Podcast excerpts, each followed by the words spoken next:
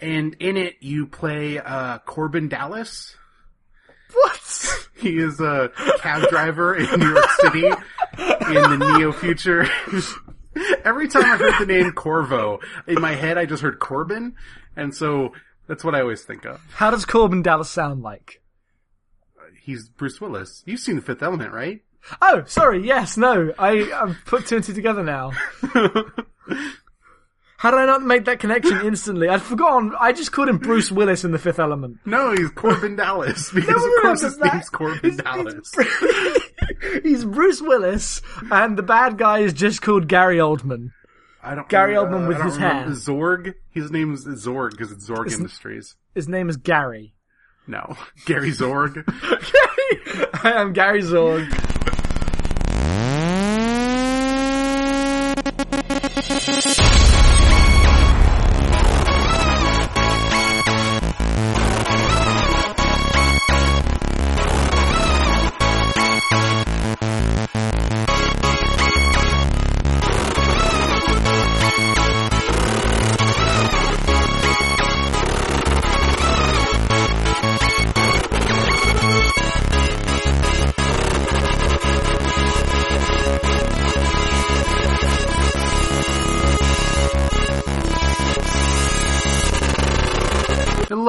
Welcome to Abnormal Mapping, episode 17. I'm your host, Matthew Marco, and with me is co-host Jackson Tyler. Hello.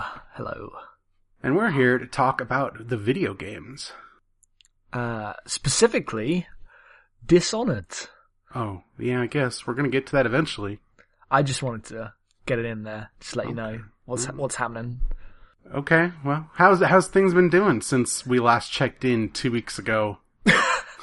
Uh, things been alright, I guess. Not much happening, not much going on. Well, you, that's right, you're not playing video games. No, I mean I played some. I played like 15 hours of Fantasy Life. That's not no video games. Mm, mm, sure. I guess. I freed myself from the aforementioned Doctor Who watching crusade. That's good. That's good. It's like the current series is airing and I'll finish that, but I'm done. I'm free. Are you actually done after this series? Uh, we'll see. we'll see. Okay. I'm, I'm, Well. we'll see. Maybe That's- the next series will come back and I'll be like, I should check out whether it's still bad. Oh, it's still bad. You're just doing this to yourself now. Yeah, I've been doing it to myself for multiple years. I've known it's been terrible for like three, four years by now. Okay, I'm glad that you know at least. Yeah, I'm aware. I uh celebrated my birthday by buying video game nonsense. Hell yeah, the one true way to celebrate anything. What Yep. nonsense was purchased? Uh a ga- a Wii U Pro controller and a copy of Pokemon Art Academy. Well, both of the things are accurate as you are both a Wii U professional and a Pokemon. Not a Pokemon.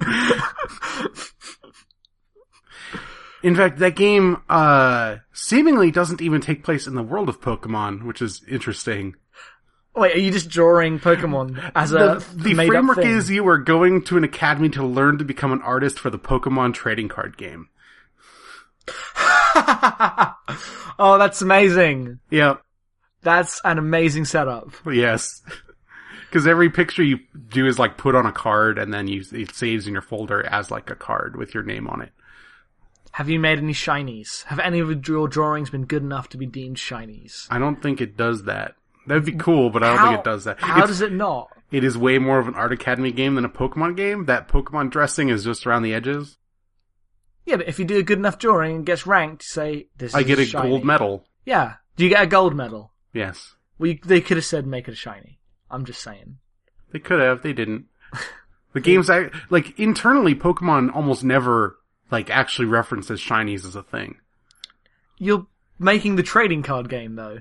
Sure. Do the trading card games have shinies? I don't actually know. I mean them as a card thing. Like, Oh, you mean like a foil card? I mean like foil card, yeah, shiny. oh, I thought you meant like a shiny Pokemon. No, I mean when you are you buy a card pack Okay. and one of the cards is a shiny, and you go but everyone In the world of school, and you Pokemon, go, shiny shit." means something very specific. Okay, I didn't know that. Yeah, there's because color the Pokemon have an alternate color that's like a fraction of a fraction of a percent chance of getting it, and they're called shinies. Except for when they give them out at special events, like if you went to GameStop in the past two weeks, you get a shiny Gengar, which devalues Gengars all around the world, shiny or otherwise. I got a shiny Gengar. I had to go to the hospital. Hmm. Get checked out. It's not. You're the worst. what do you expect? You're a terrible person. Well, I know. Okay. Well, I'm glad that you were enjoying Doctor Who. It's what you deserve. Thanks. Thanks. Meanwhile, I'll just play video games as as I uh, am wont to do. the organization for that podcast that I'm doing is coming in, so that's going to happen soon in the That's next good. in the next month. We will uh, plug it when it's a real thing. I will get something out of this at least. That's my motivation. You would have done this to yourself. You shut up. you shut up. Remember when you were just going to write articles? Oh, oh, I tried. I wrote one, and then I was like, ah, nah. I'd rather talk about this to people. This podcasting Yeah. has ruined me. Get in fights with a bunch of people you barely know on Twitter. Yeah, me and Ryan are gonna have a big old fight. It's gonna be great. You and Tracy are going to have a big old fight. Ah, yeah, we really are. Nah, she doesn't fight, but you guys will be sad, I'm sure. just, a, uh, just a sad episode of disagreement. Yep. You and Ryan will fight. No, me and Ryan are coming. For, we both know what we're getting into. So check out that Doctor Who podcast. We're Yep. uh, wasting time in our intro here. So uh, let's actually get started with segment two. How about that?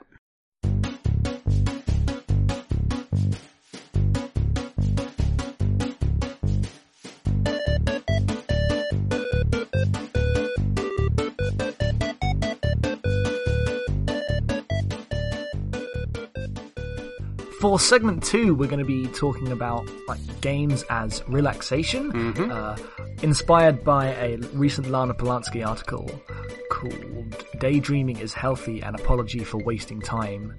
And this came from the stuff both of us have kind of been playing recently.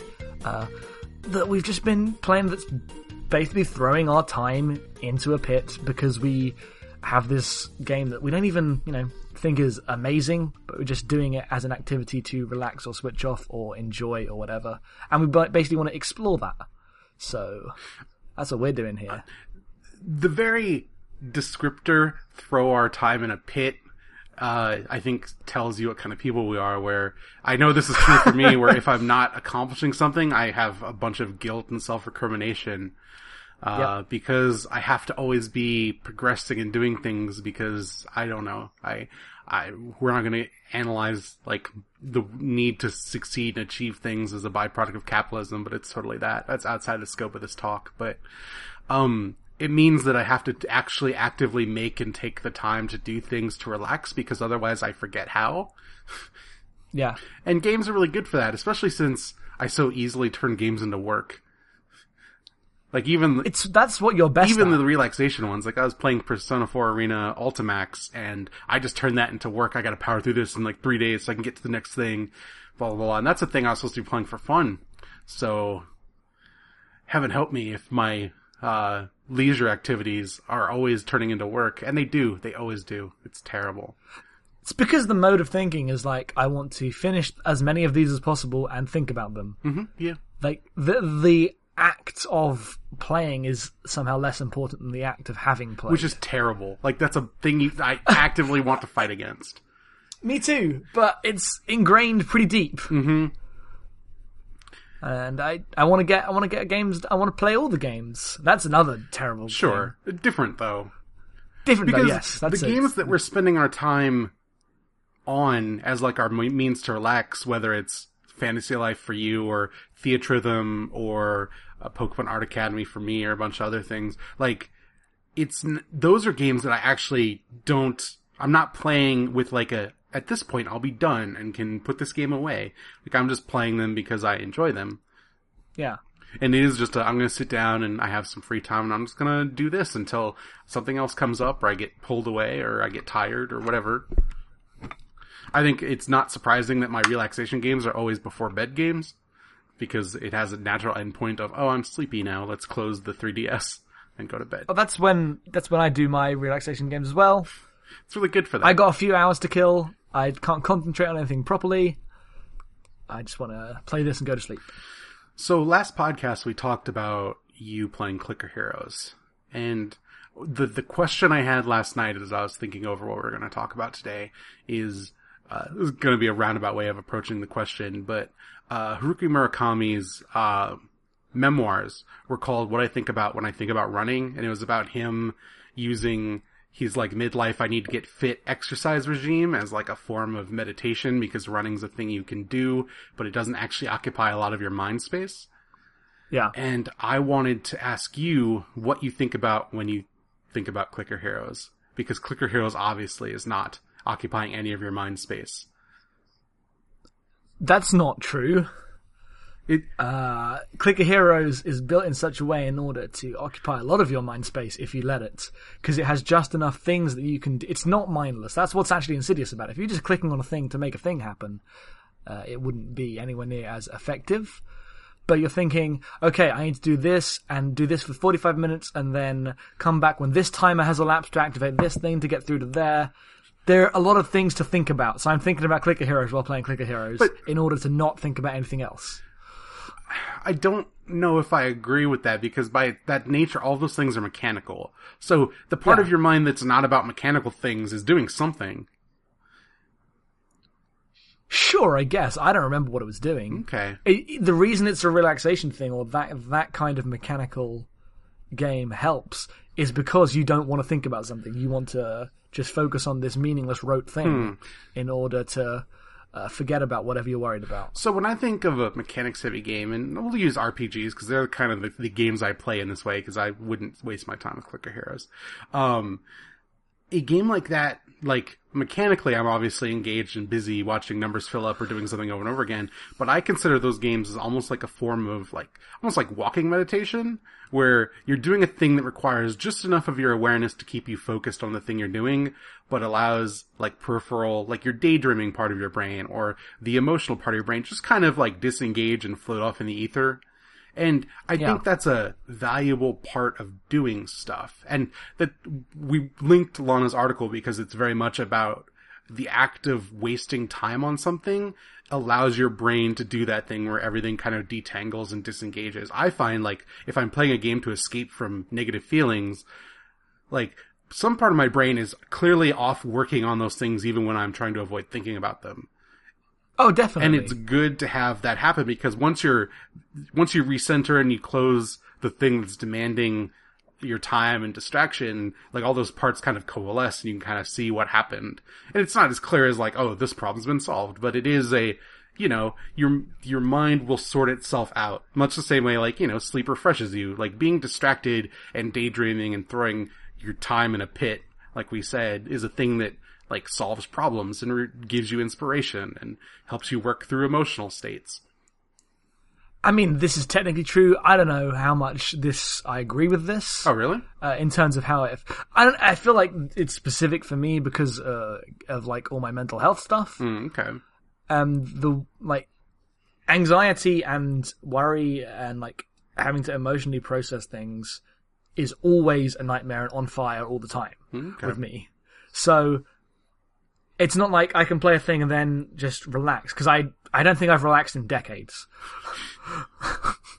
uh, maybe like three times. I don't know.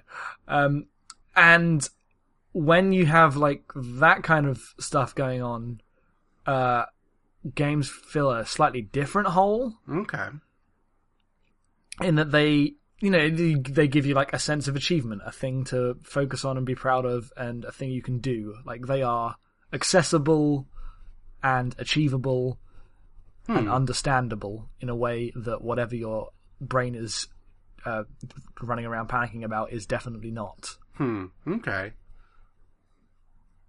like that's why fantasy life is like all right i'm gonna get all these jobs. I'm gonna get do all this stuff. I'm gonna hit all these levels. I'm gonna reach these bars are all gonna fill because i can fill these bars Is Fantasy Life just Clicker Heroes with like more story? Yes. Okay. Yes, it is.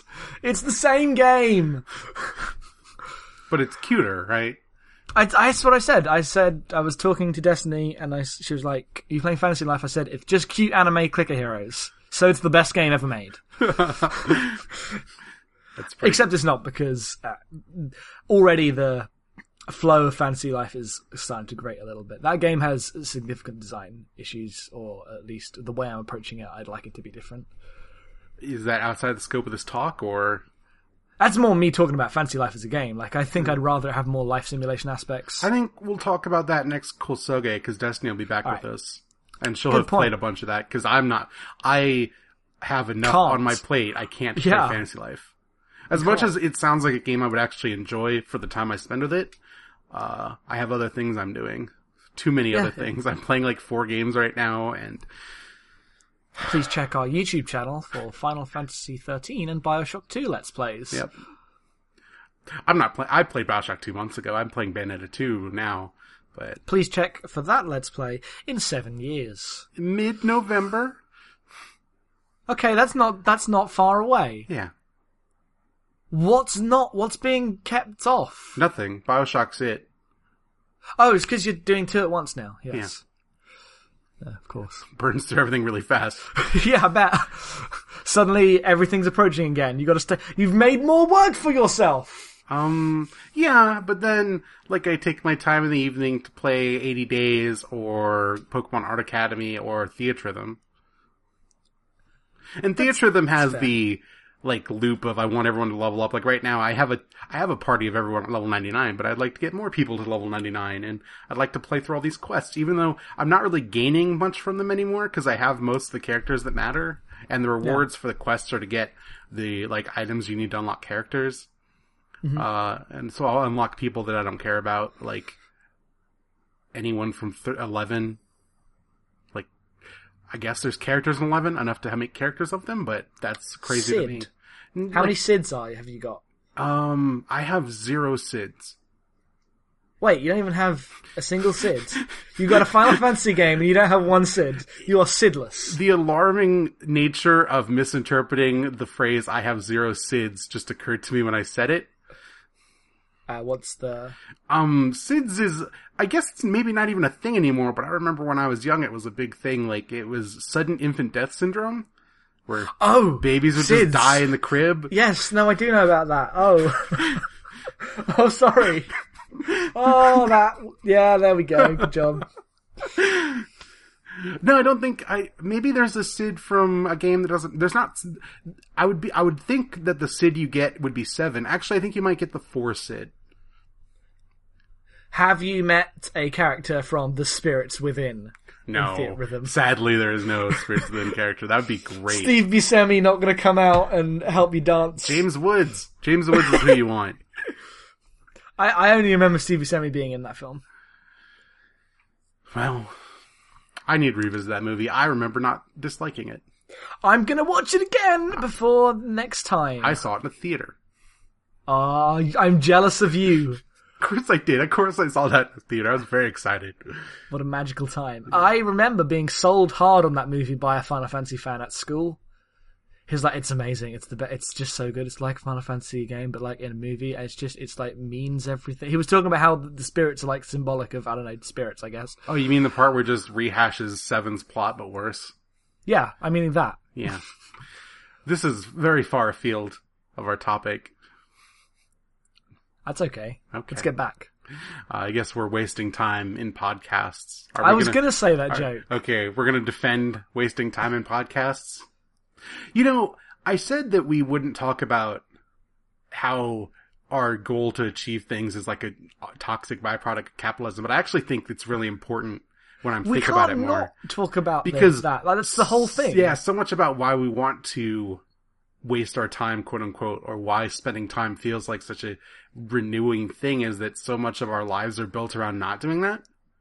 Yeah. Because even when we're like, like I really like making videos or I really like writing or reading books for my book club or podcasting with you, but it's very easy to turn those things into work because culture tells us it has to be a thing that is productive and contributing. And I mean that the dotted line of that is it leads to you making money, even though, you know, we're doing things not without, without the hope of making money on them.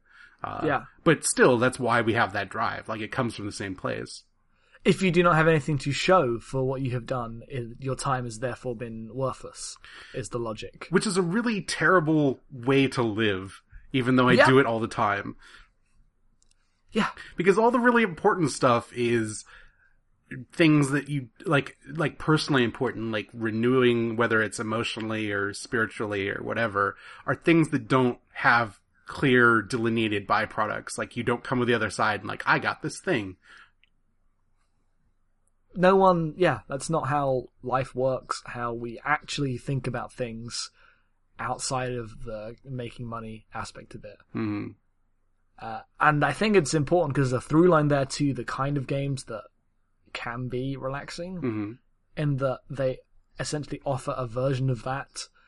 Like Fantasy Life is capitalism the game in some ideal fantasy world in which you have a job and you do things to get further in your job, hmm uh, which isn't how real jobs work. It just removes risk hmm and choice and the possibility of failure, hmm and that's fantasy life.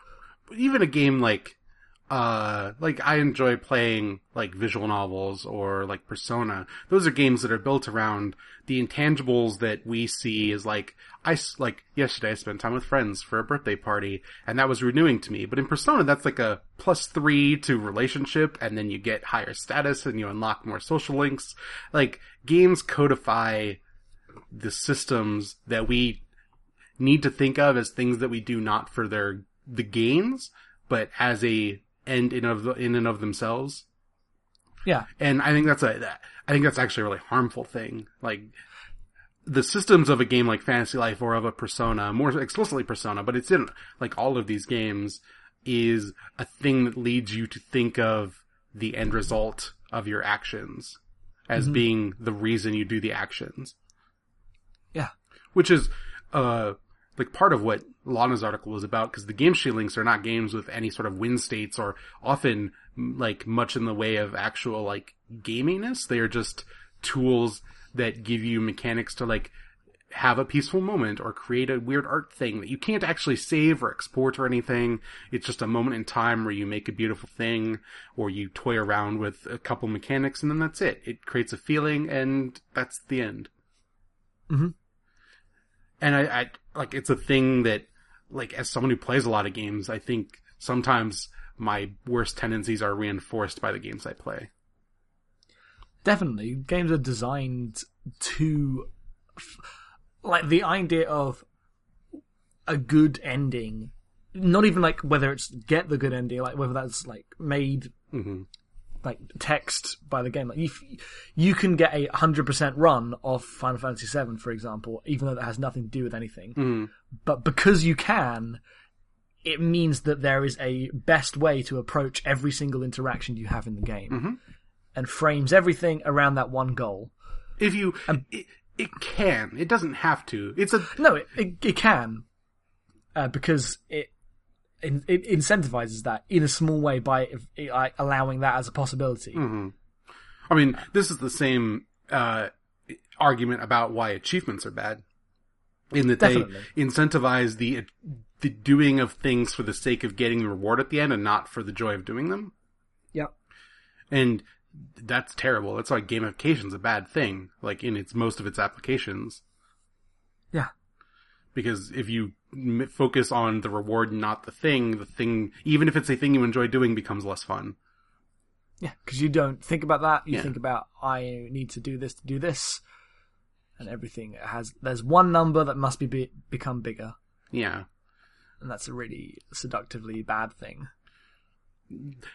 So not, not being, uh, you know, uh, accusatory, but how do you brook the two ideas of that being a bad thing with your interest in games like Fantasy Life or Clicker Heroes? With the self awareness of it's a bad thing that I enjoy, Mm.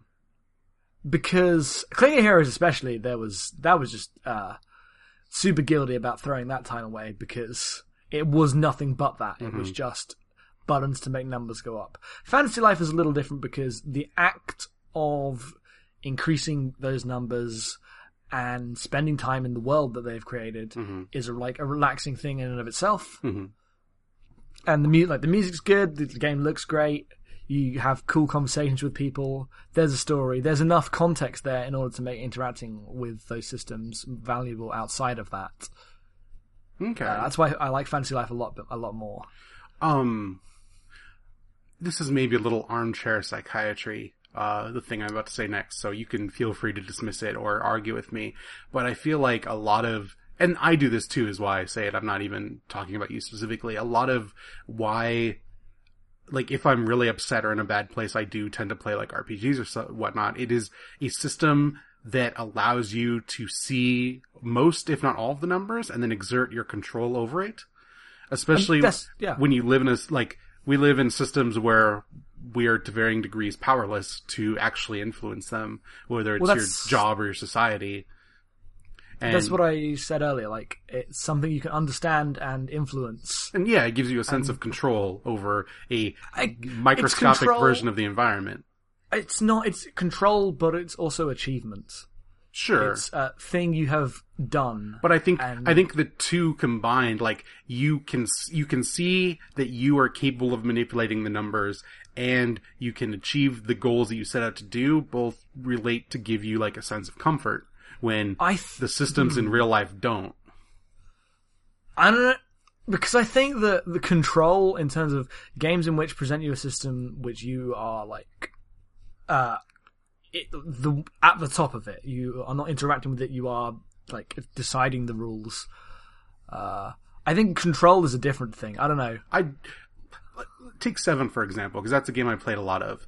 Like Yes. I understand how that game works. Like my confidence going into a game like that makes me feel better about my life in general because it's like, oh, this is a thing. I know what all these things mean. I know what all of this does. Like I know how to interact with it in a way to get the things I want in like the most ruthlessly efficient way possible. And I can't, I don't live my life like that. Like I'm, I'm doing okay. I'm in a comfortable place, but I grew up really poor and I'm still not like well off and like I have problems and bills and things that are like troublesome and like I don't have any control over that stuff. And I guess it is when control. I I play guess when I play right. a game and it like part of this is my like I'm speaking of my experience because I'm someone Yeah. who has like a an obsession with kind of self control and the loss thereof. But games like this to me are comforting because it's a system I can understand and control. It's why I really hate like management sims like Diner Dash and the Yeah. like because it's a game about the inevitability of loss of control no matter how good you are. Like Mm-hmm. you can you can spin the plates really well, but you can never spin them forever in a game like that. And it's Yeah. like built into the mechanics that you can't to do that. I, and that's why those games are frustrating for me as well. So I guess I do agree with Yeah, you. they're not even frustrating for me. They cause me like anxiety and like, Yes, no, yeah. That's why when we both loaded up 80 days, yeah, and we are presented with you have to get around the world in 80 days and you don't know how and all these like systems that could influence you. Mm-hmm. Yeah, like, we there's- understand how it works. There's like the economy of your your money, and then there's the economy of your the health of your master, and, and and then there's this hard limit on you have to do this thing by this time Mm-hmm. and both of us reacted by oh god Yeah. oh i have to shut this immediately I but I didn't shut it immediately because I was it was what I had decided to play for the next hour or so. And once you get past the initial thrust, that game is all about looking past your explicit goal Yeah. in finding those moments of joy that cannot by their very nature actually achieve anything. Mm-hmm. Because you're a character that is so rapidly moving from place to place, you'll have these connections with people and you'll have these one-off moments of storytelling or improvisation and they can only be for themselves. They can't be for anything else because your character moves on and so you have to move on. Like there, mm-hmm. there can't be an achievement. And if you're just chasing the get around the world in 80 days as your goal, like that's not the end point. Like I know that game at the end, no matter what you do, spits out a here's all of the things you did list because that's actually more interesting than how fast you got around the world. It's what did you see on that journey? yeah and like a game that we waste our time with uh like i'm playing pokemon art academy as a good example like i'm just learning how to like draw pokemon that's not like a i'm not going to achieve anything i'm not even sure i'm learning that much i'm not sure it's a great teaching tool but i find it really relaxing and i spend that time and i'm not really like gaining anything i don't want to draw pokemon in my life but uh I, I enjoy the time. Like I find it restorative and, and comforting to do that. And that's like a thing that we should seek out in our game playing space when we're not, you know, chasing the deadline of, oh, we got to get this game done so we can podcast about it or I have to put all these videos up. Like it's nice to sit back and, remember that I engage with this and I can engage with anything in my life in a way where I'm doing it for the sake of doing it, not for the sake of the end result. Yeah. And I think being able to do that requires a certain amount of security in other areas. How so? I find it very hard to focus on just doing a thing to do a thing when I know in the back of my mind, uh, oh god, what's I don't have a job right now. Oh god, No. what's going to happen to my house? For oh sure. god, what's going to happen? Like everything in my life is in a permanent state of like transitional disaster at the moment, Mm-hmm. and I don't know what's going to happen. So it's very hard to just be like, this is enjoyable because I enjoyed it. No, you're absolutely right. Because when when I was going through my period of unemployment, that I would wake up early, like if I was going to work, and I would spend all day working on. Like that was when I was doing a lot of movie writing, and like I would just watch movies and write about them all day. I'd, I'd out like three articles a day. That was. It was an intense time because I was just driving myself to produce things because I couldn't in like I my life was such in a place of powerlessness Yeah. that my only my only way of coping was to exert all of the self control and discipline to just make things in a churn. Yep. That's pretty much the reaction as well. hmm And it's not healthy. You just burn out and you make yourself anxious because all that churn actually doesn't produce the thing you really need. No. Nope. No, no, nope. The problem, as always, is capitalism. It is. It, is. Uh, but then I feel like I want to enjoy these things. I want to play. I have these games to play. I want to enjoy them. I want to s- spend the time that I have to enjoy things. And then you feel weirdly guilty or just sad that you ha- I have more time now because I'm not working, but I can't enjoy the time mm-hmm. because everything else is because I'm not working because you don't have the security to actually enjoy the moments that you are given. Mm-hmm. And one of the things I've found, and it's a thing I struggle with still, because I, I try to achieve it and I don't do it all the time, is recognizing that you have to demand, like, and it's okay and just to demand time for yourself for things that are not, like, achieve, achievement pursuits. Like, I want to, I, in my mind, I would use the term like almost like spiritual pursuits, even though I don't mean it in a religious way. Like it's for the nourishment of your soul, not for any sort of gain. It I find it very hard to like n- do that without this overbearing sense of guilt. And yeah, I do too. anxiety. Even even when I have, admittedly, like less pressing like demands in my life than you do, but like it's a thing that, like as human beings, I think everyone has to come to terms with allowing themselves that space and time because you need it to survive. yeah, you do. We ended up very afield there, but uh, this is actually what I was thinking about when we were talking about this subject yesterday, and so I'm glad we all we took it in. And I, I know we have very different stances on it just because of who we are, but Yeah. I think like these are the things that need to be considered when it comes to even something as trivial as oh we're spending time on this dumb flash game because there's no such thing as I don't think there's such a thing as actually wasting time if you take away like the social pressures of what we need to do. I agree, but It's really hard. you- it's really hard to like. It's easy to say that rationally, but it's really hard to like feel it and do it. yeah. No, I agree because I struggle with this all the time. Obviously, I'm a I'm a person who regularly overworks myself for nothing, for nothing. But uh, it it you know it's a thing that I have to tell myself every day. Like it's okay to just take a few hours or take a day or take a couple days and just chill out and like like nourish yourself in a way where your mind is not haggard and sad and chasing a thing that isn't really actually real. Yeah. Well, I don't know. I mean, I agree with you. Uh, just this, this conversation just making me sad again. I'm like, oh, life. I know. That's why that's why we have video games, the ones that we can just throw ourselves into and get distracted and enjoy ourselves. Pretty much. I sp- I spent all of yesterday trying to write because uh, that's the thing that I try to do, and I'm like, this is the productive thing that counts. But I'm. That, that's a really bad mind state to actually produce I, anything. I had to get like as someone who used to be like full time all I did with my free time was write fiction and like wrote novels and then hit the wall of I don't know what to say anymore. Like I, I literally burned several years of my life chasing this thing that you're talking about right now. Yeah. Years, not just a not just a day, years. And I try not to be anxious about that because when I think about it, it makes me feel a little nauseous. But uh, like I came out on the other side with the understanding that I can't, like, like the deep down in my bones, like emotionally, I understand that I can't do that to myself because I'll just end up dying. Yeah.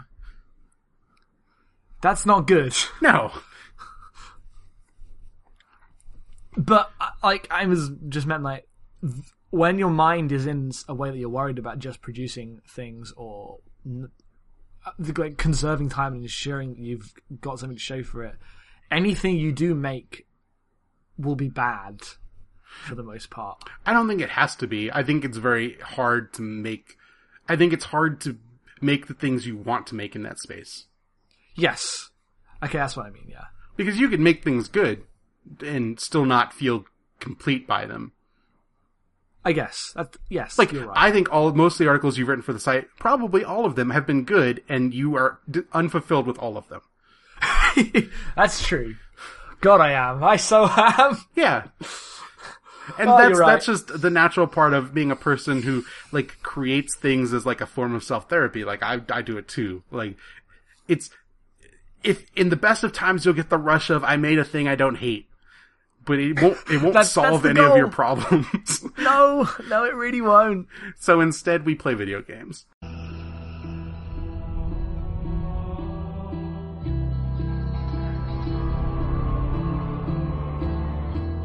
So our game club this month is Dishonored, a 2012 video game developed by Arcane Studios, published by Bethesda Softworks, in which you play as Corvo Attano. Uh, he is the bodyguard to the Empress, and you show up and you immediately lose your honor by her getting stabbed Yes. and her daughter uh, getting taken by a bunch of assassins, and then you decide turn the tables by also becoming an assassin, but for the resistance who are trying to recapture the throne and rescue Emily, the daughter, and put her as the new empress. And political intrigue and dude, I don't fucking know what else to say about the- the, entire story You of this missed game. out the, the whole thing about the outsider, but it's okay because my eyes were rolling into the back of my head so hard. Oh, right. About an hour in, you get magicked away to like Inception Land, and then some guy with a dumb haircut gives you magical powers. Yep. The lead singer of Panic at the Disco comes out and tells you that you're a guy with the powers and he's gonna be watching. That's what he does. He's the watcher, right? The No, the outsider. The he watcher sides he out. sides out, yes. he is outside, uh, in his blue land of nothingness. Yes, outside space and outside time and outside my realm. Well, that must mean his corporeal form. yes, that must mean his corporeal form that he he has is a choice. He Sure, he chooses, chooses to to look look that. It's very sad. that reveals that's maybe the most tragic thing about him. you know, maybe it's like how uh, Lucifer in El Shaddai is wearing like designer jeans and has a cell phone, even though the game takes place in like a thousand BC Lucifer or whatever. El Shaddai knows exactly how terrible and awesome he is. like he chooses to be anachronistic. Maybe the outsider chooses to look like Panic at the Disco because he knows what will happen in the future and thinks it's the most evil thing he could possibly appear as. I don't actually know if he does look like Brendon Urie or not. But That's what I imagine when I think of Panic at the Disco. Just the hair, really, not the not the tunic. I don't think I don't think Panic at the Disco are really into oh no, jerkins oh, as a you Not, have you not seen the, the the second album? They went all yeah. They, he would be very into that tunic. oh, really? Yeah, totally. Uh, they had a phase of that. okay. I'm revealing far too much knowledge about Panic at the Disco. and we're revealing just how much we care about the plot of Dishonored. Dishonored is a first-person stealth action game in which once you get your magical powers, I guess powers, considering and the outsider just makes things happen, then watches the result. You could call him Fallout Boy. I hate you so much. we should just delete this podcast. I'm gonna delete our Libsyn. We're gonna close the blog. Goodbye, YouTube channel. No, I'll probably still do that. because I'm not involved there. You can that is untainted for the most part. I'll just make podcasts of Destiny. We'll talk about uh, other video Just games. to have an entire podcast dedicated to how much I'm the worst. so I really did derail us. First person stealth action adventure where you go on missions to assassinate targets in your goals to destabilize the people who usurp the throne in order to put Emily on it once you rescue her, of course, because you haven't done that at the beginning of the game. Dishonored's, uh, Dishonored is one of those games where I enjoy a lot of it, even though I think a, like a lot of what they spent all of their time and money on is garbage. Yeah.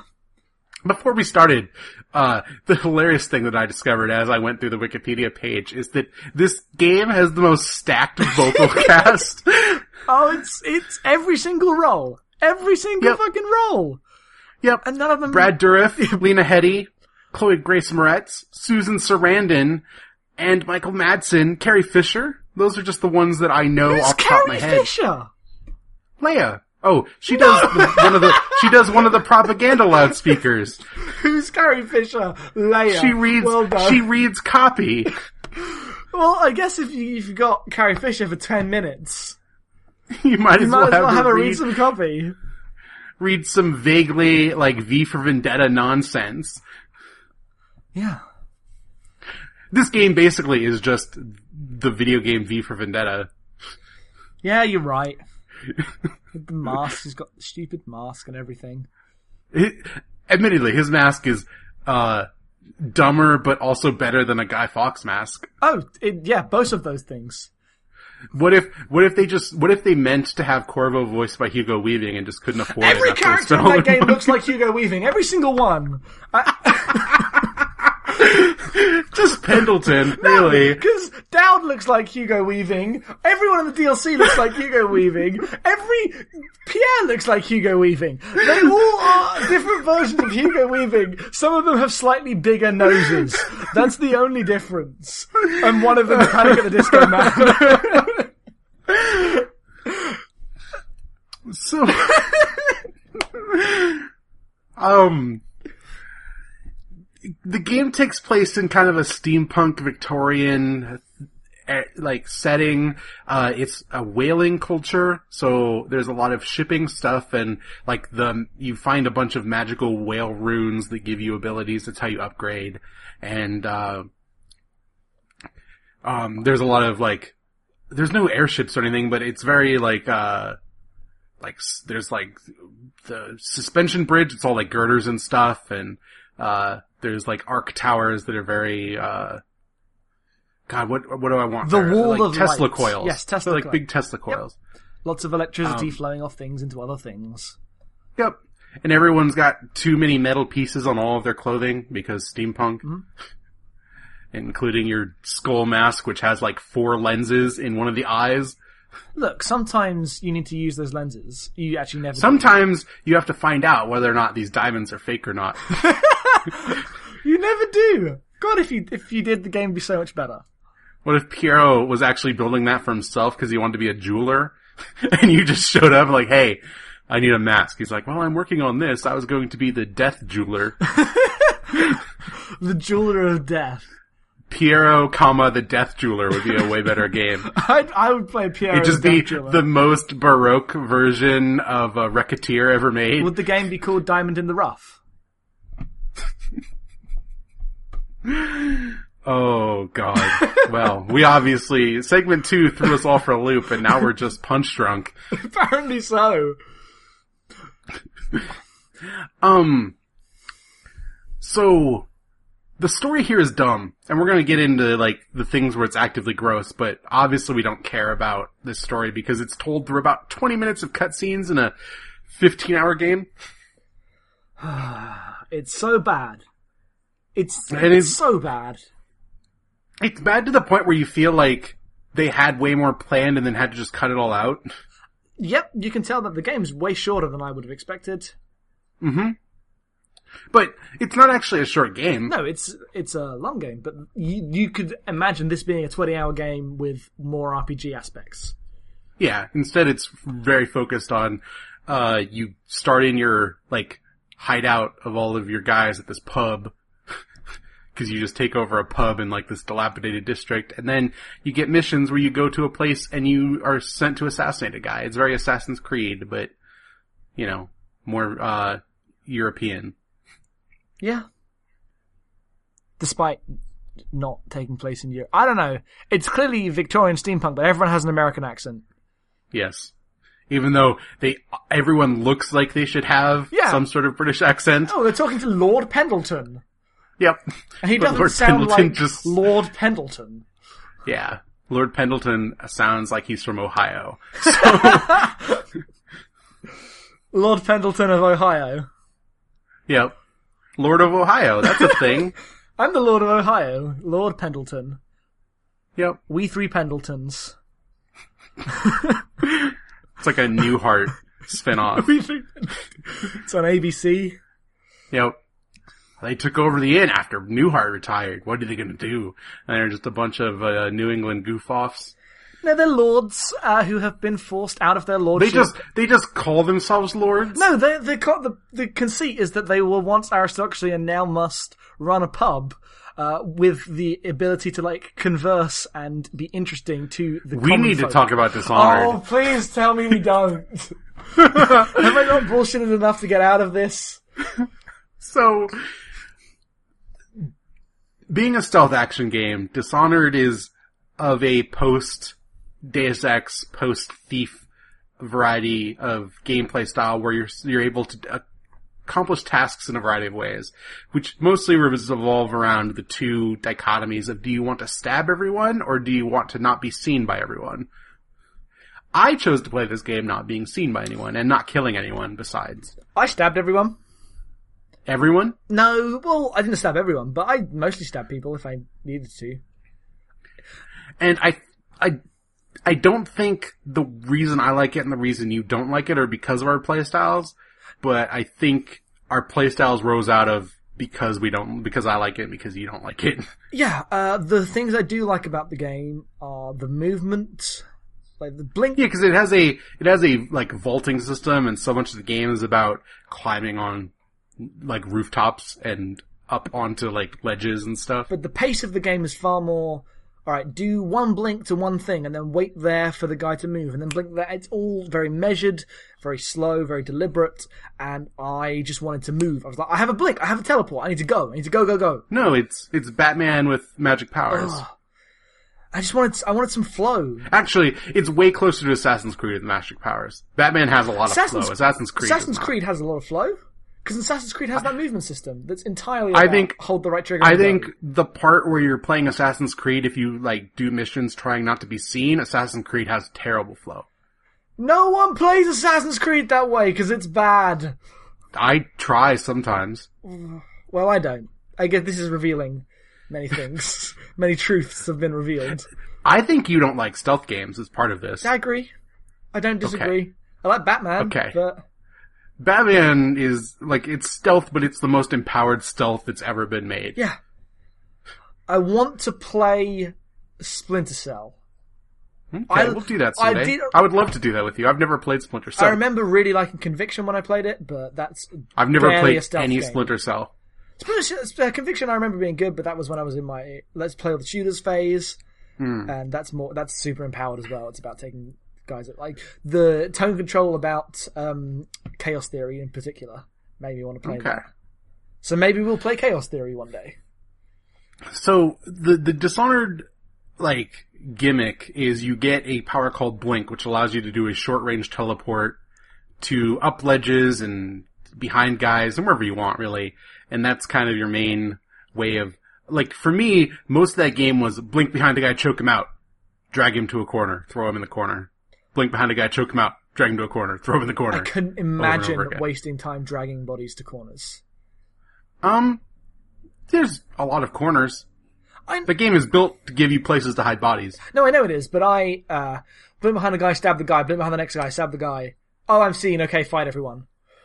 Yeah, I didn't fight. I didn't kill anyone, obviously. So I actually think the game is at its best when you're fighting everyone, and I wish they made it more uh, like I- appropriate to fight everyone. So I played the first two missions, like the the the tutorial and then the first two assassinations on PS3, which is where you played the entire game. Yes. And I realized that the like I enjoyed the stealthy parts more, but the stealthy parts almost depend upon you, like most stealth games, being able to save state and then reload Yep. quickly. Because I tried to play uh, the game stealthy for one and a half chapters, and Yeah. Without quick saves, it's impossible. Don't. Yeah, Just so don't- I went and repurchased the game on PC in order to play doing my quick save, try a thing, oh that didn't work, reload, try a thing, that didn't work, reload. Uh, because that's how I wanted to play that game. Like that's what a stealthy game of that is. Like it's very much a trial and error, see what you can do. And you could be, that game would definitely support being stealthy up to the point where you mess up and then you have to fight some guys. I did that a few times. Okay. Because you're not powerless, like you're pretty fragile, but you have a gun that I never fired, and you have like a powers that like there's a whirlwind power, right? I don't think I ever used that. And there's like a like a spike mine, like a proximity mine. I never used any of that. Uh, the thing I know just from watching videos of people playing this like a John Woo movie is that the mine actually like triggers like there's a lot of physics to like parts of the environment. Huh. Cause like one of the videos that I've seen is like someone slides under a table and like puts a mine underneath the table and then it triggers and the table flips and hits an enemy. Okay, that sounds pretty good. That's kind of like the game I was playing. Lots of sliding, lots of shoot one guy with a pistol, stab this guy. Because when you basically force it to have flow and you engage that combat system, like, because at the point where you say, I'm gonna kill one person, you may as well kill everyone. Because that's how the game's moral choice system works. So, very, very detailed, very, uh, like, you know, it's one of those. That's, that's fine. But as a combat system, the way it works with like counters and the way the enemies dodge your sword, and you're basically alternating between pistol shots and uh, fighting guys with off with your sword, and that's fun. It's a cool thing to do that I enjoyed way more than just waiting for people to not see me and then choke them out. I don't like. I don't like. I guess I don't like the tension. Hmm. I don't like the tension of maybe I'm going to be seen. Because then when I'm seen, it's like, oh great, I was seen. This what a waste of time all the sneaking was. I mean, that's kind of inherent to all of these type of games, really. Yeah. Um, but yeah, I played that game ghosting, which means most of my time was spent just kind of walking around guard. Like, by the end of that game, I actually wasn't choking out that many guards because there's, most of them you can just avoid wholesale. I was doing a lot of avoiding guys. I just wanted to get through levels super fast. And the game, you can do that.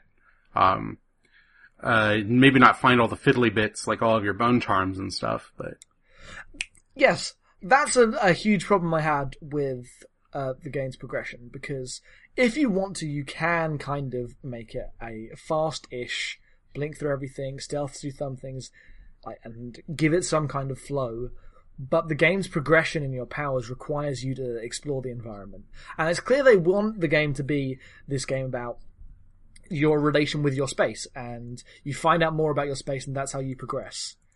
But the concessions they make to allow you to not do that, like all the markers, uh, the way you can fight guys off, everything means that, that that aspect of the game is so minimal.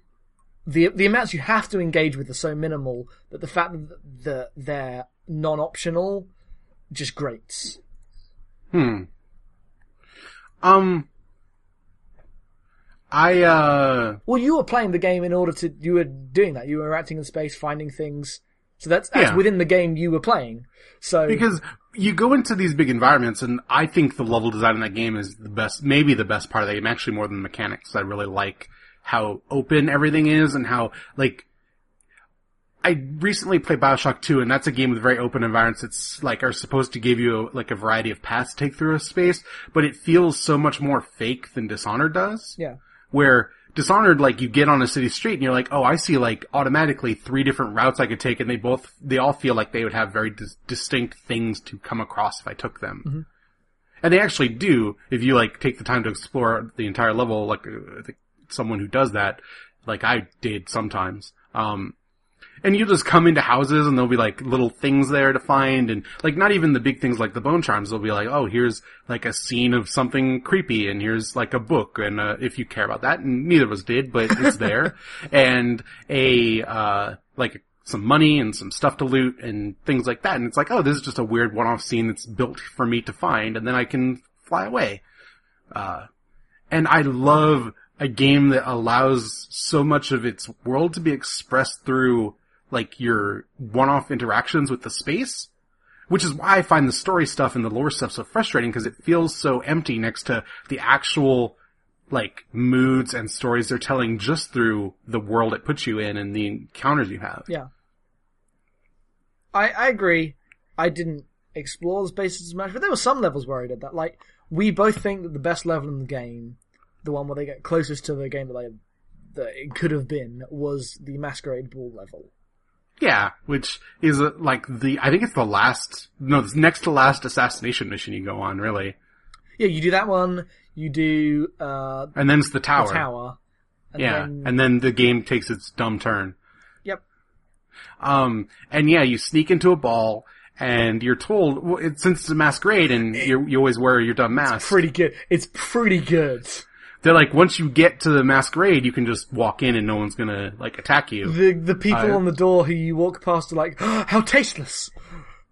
You're the killer that's been going. You're you're dressed up as the killer that's been going around, and none of them suspect. Oh, that's really interesting. I did not go in that way. I just walked in. I walked in the front door, and I got. I, I a ticket went I through. I went through the sewers underneath and came up through the kitchen of the house. No, oh, it's so good because you just walk. You just tele you teleport over the gate, jump down. Yeah, I was I was going through the like kitchen and all the the maids that are like cooking the the enormous feast are like, "Oh, what are you doing? You're not supposed to be back here." No, I just got guests thinking like that's such a tasteless costume. Which that's pretty good. Yeah, it was pretty good. You missed a good bit. And then everyone's wearing horrific masks and you end up in a duel. Did you do the duel? Of course, I did the duel. I stopped Okay. time, and I uh, shot him. But you can sleep dart him. Yes, I slept dart him. Uh, Pendleton's like, hey, go talk to this guy. And then you go talk to him and he's like, you actually apparently showed up for a duel as Pendleton's second without Pendleton telling you. Yeah, I 'Cause- didn't realize that it was a duel until the duel, and I thought, wait, did I miss something, or is just Pendleton No, being the Pendleton's worst? just a weasel man. Yeah. Ah, Hugo Weaving. Yeah. you call everyone Hugo Weaving because everyone has like a very, I just Because want to point everyone out, looks like Hugo Weaving. everyone has a very exaggerated art style. It's, it looks like, it, more so than what Bioshock was doing, it looks kind of like a concept art exaggerated style. Yes. Like it's very artistic. The entire world compared to Bioshock, it feels like, it, it looks, like I bet that their concept art looks exactly like scenes from that game. Probably. Cause it looks very painted. Yeah. I would assume so as well. It's a, it's a really stunning game on PC. I bet. No, I bet. Uh, the PS3 version chugs quite a bit. That wasn't that chuggy. I had a lot of, a lot of screen tearing and I don't know. And you said you had a lot of trouble with the DLC. The DLC, the end of the DLC. Uh, okay, so the first big AA game I played on the PS3, um, I can't remember why, but I had Far Cry 3 downloaded, hmm and that runs at about 15 frames a second. I was gonna say Blood Dragon runs like garbage on PS3, Yeah, so I- I, bet Far Cry doesn't do much better.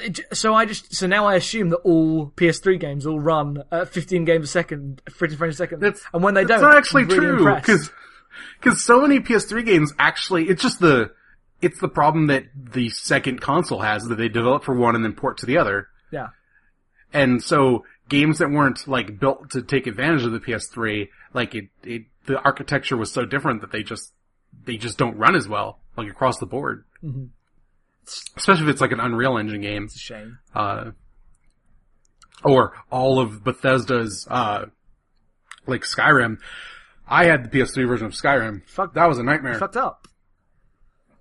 You fucked up. The thing is, I knew what I was doing because I remembered all the problems that they had with Fallout 3. I'm like, it's probably going to be a little bit busted, but I don't like playing my 360 anymore, and my PC at the time couldn't run it. I'm like, I'll get the PS3 version. And so Dishonored looked fine to me playing on PS3. I was like, this is a good looking game. Well done. Well done, everyone. Yeah. Until it stopped running well because the DLC is ambitious. There's one, it's the last level. The levels Yes. before it aren't that bad. No, because there a lot of them are levels that you already went through. Mm-hmm. Two of them, three of them, or two of them. Two of them. Three. As the one, the, last level of the first DLC is just the flooded area before it got flooded, The flooded area. There's the prison. and, then- and then there's the prison. Yeah. Hmm. Is there anything? Maybe else? it's just two. Yeah. Maybe it's just two. I like the prison bit. The prison bit was cool. Prison bit is cool. And then there's that massive faction area. So, yeah, I liked playing this as a stealth game. You did not particularly like it as an action game, but you didn't like the game much at all, really. Mm-hmm. Nope. Uh, was it just because of the story, or is it like mechanically you didn't like it? Mechanically, I thought it was not good, but not bad. Like, In what way is it not good? hmm. So the the whole point of the game is that it gives you this tool set in order to interact with um, spaces and enemies, and all of the uh, powers are very much lethal. So the non-lethal way is already less interesting, but and that's kind of central to the game's quote unquote theme, uh, which is that being bad is, um, you know, the easy thing and the thing that is obvious and interesting and seductive and all that. But can you be the good guy or whatever? It's a bad. I don't. I think the game's narrative and themes are the worst, especially in the main game. DLC gets a bit better with it, but Oh, sure, narrative wise, but I meant, you know, specifically of gameplay. So yeah, but because I uh, thought the narratives were really boring and terrible, and didn't care about anyone or anything I was doing, and I thought that the stealth gameplay was competent, but it didn't give me any drive to care about why I was assassinating things. If your basically if your game is about exploring an environment at a specific pace, and you give me no reason to care about the environment you have created, you've fucked up. Uh, Like the instantly accessible things are moving, um, moving, jumping, blinking, and the game works to limit you doing those things. hmm Uh, level design in and of itself is great, but I don't know. I don't. I don't. It's not enough for me, I guess. Okay. And see, for me, the like mechanics of exploring the space and then how it was to get in these encounters where like I'm maneuvering around guys in order to not be seen and to take them all out to me was like in and of itself really good because I didn't like the story much at all. Like let's count its problems. Like woman fridged in first five minutes, check. Like little girl in peril as your motivator, check. Dumb vengeance quest that isn't actually very good, check. Like a scene The where you entire are brothel level. yeah, where you were assaulting sex workers as like a thing that not to be concerned with because hey, they're sex workers. Check. The non-lethal resolution of the masquerade level is the grossest thing in the entire game. It's so, and it must be on purpose. I would think so. Like they must think that that's oh that's dark and kind of edgy. Because But I also think the game is, especially when you get to like Daud's section, like I think this becomes explicit. The game is very clear about even your non-lethal actions because you are like an agent of the outsider are things that are not necessarily like good. Like you're not a virtuous person. I mean- and the game explores that in a really dumb way, I think, way- especially with how the the, way you- endings resolve and stuff. the way but- you take out the Pendletons in the, the non-lethal way is terrifying. Like you, like they cut out their tongues and send them to their own workers' camp, yep. which is ah. You don't even have to be there for that. Yeah, it just all happens off screen. They say it's fine. You get the good points. It's uh, the game's attempts at morality are very They're terrible. appalling. Yeah. Uh, in Corvo, I think the Daud stuff is really good. Uh, not really good, but it's it's good. I I don't know. I Okay, so We- Corvo we're doing goes on his dumb quest. Yeah, Corvo goes on his dumb quest and restores Emily to the throne. It's a non-ending. Like the ending is literally a cutscene. It's like a minute long, and it's terrible. I got the good ending, quote unquote. Jackson got the bad one. They're both stupid. well, I died. I assume you lived. Yes, I lived, well, I lived a long life, died an old man, and was buried in the pavilion where the Empress was stabbed. Because that's where she was buried also. 'cause Wait, I was a protector. you're kidding me? They give you Corvo's epilogue. Yeah. Yeah. The entire game is about him. The entire DLC is about him making people choices and wondering if he's going to have redemption to have an open road in the future. And they tell you what No, no, no. happens. I'm pretty sure. I'm pretty Oh. sure. I'm pretty sure that Dishonored 2 will not be about Corvo. Oh wait, I was talking about Daud. No, no, no. I'm talking Sorry. about Corvo. Sorry, I was confused. They're talking about the ending Sorry, of Corvo's I, story. I thought you were saying that in Daud to tell you what happened to Daud. No, no, no, no, no. No. Okay, phew. That was that would have been another level of incompetent. No, no, no. Okay, so then you, the DLC is two story sequences that are basically like, put together are basically like 60% of the original game again. Like it's, it's, it's a sizable piece of DLC. I think it's a, Um, uh, quite a bit shorter, but only because you don't have to go to the hub level. That's true. Um, and you play as Daud, who was the assassin who was tasked with stabbing the Empress. In fact, his missions open with him stabbing the Empress. Uh, I really don't like that you don't play that. I think that it's yeah, so do I. I think it's bad. the whole point don't. is about showing you that Daud's a bad guy, and Mm-hmm. it doesn't even make you play the inciting incident of the entire game. Yep.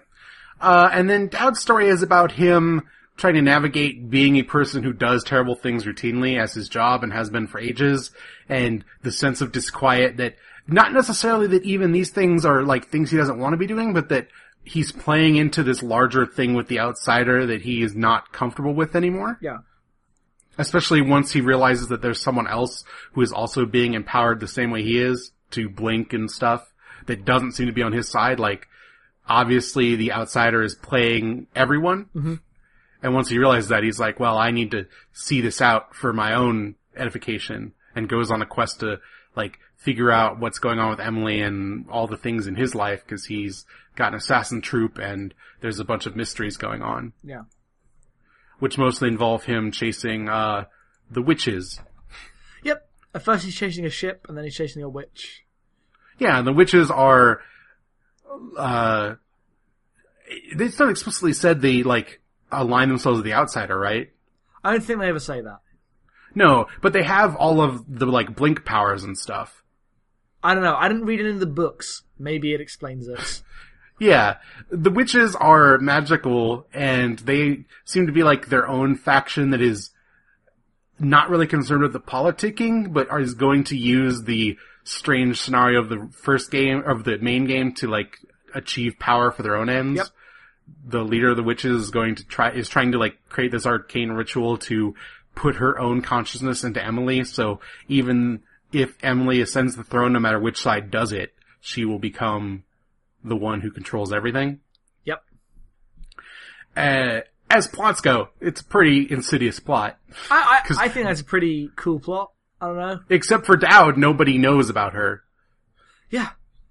Cause this, this, these underground witches taking this third option in order to beat everyone, which, I don't know, these witches, that, that's an okay, that's a better bit of plot than anything in the main game.